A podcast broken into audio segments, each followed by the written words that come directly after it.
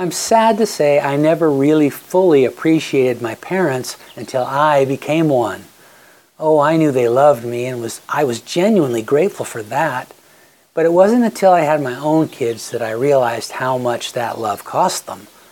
Our appreciation of a gift and how deeply we value it always depends on our awareness of what it required of the giver. And I believe this lesson is at the heart of John 12, 31 to 34. Following up on his earlier statement that the hour had come for his glorification, Jesus is quoted in verses 31 and 32 describing three things that would result from it and when they would happen. First, he said the world in its corrupt, broken, distorted, and sin scarred state would be called out and condemned. The system perpetuating so much pain would be brought to an end.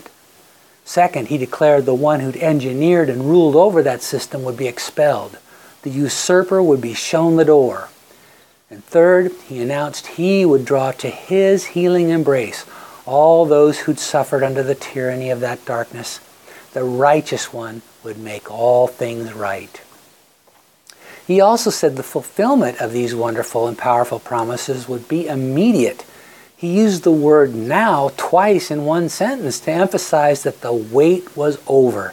His turning the world right side up, casting out the interloper, and wooing the formerly enslaved to the freedom of his love would begin without delay. There's just so much glory contained in these verses, it's hard to even begin to take it in. And if that stirs your heart to want to explore, comprehend, and embrace more of what this passage describes, don't miss the importance of the next verse. Verse 33 is a commentary note clarifying what Jesus meant by the Greek word translated into English with the phrase lifted up. It tells us he was describing how he would die. And it's clear from verse 34 that those who heard Jesus say this understood what he meant without requiring clarification. It was not a veiled reference. He would be crucified he would be lifted up on a cross. And if the Bible itself tells us how we should interpret a passage, we don't have much liberty to expand on its meaning. There's a lot of symbolism this phrase can evoke, but here in John 12, regardless of any other significance it may have, the text is clear that our interpretation of lifted up is supposed to stay narrowly focused on how Jesus died. He suffered. Crucifixion was an horrific and excruciating method of execution.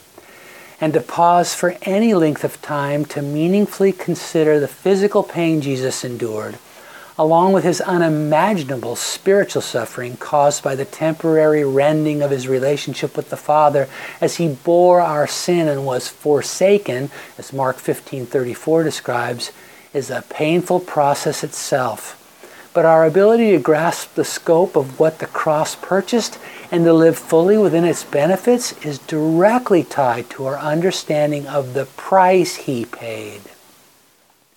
We should not allow the shadow cast by that brutal timber where Jesus bled and died to consume us with sorrow. But we don't want to be too quick to step out of it. According to Philippians 3:10, we need a deeper fellowship with Christ's sufferings so we can live more fully in the power of his resurrection. We are uplifted when we understand more of what it meant that he was lifted up.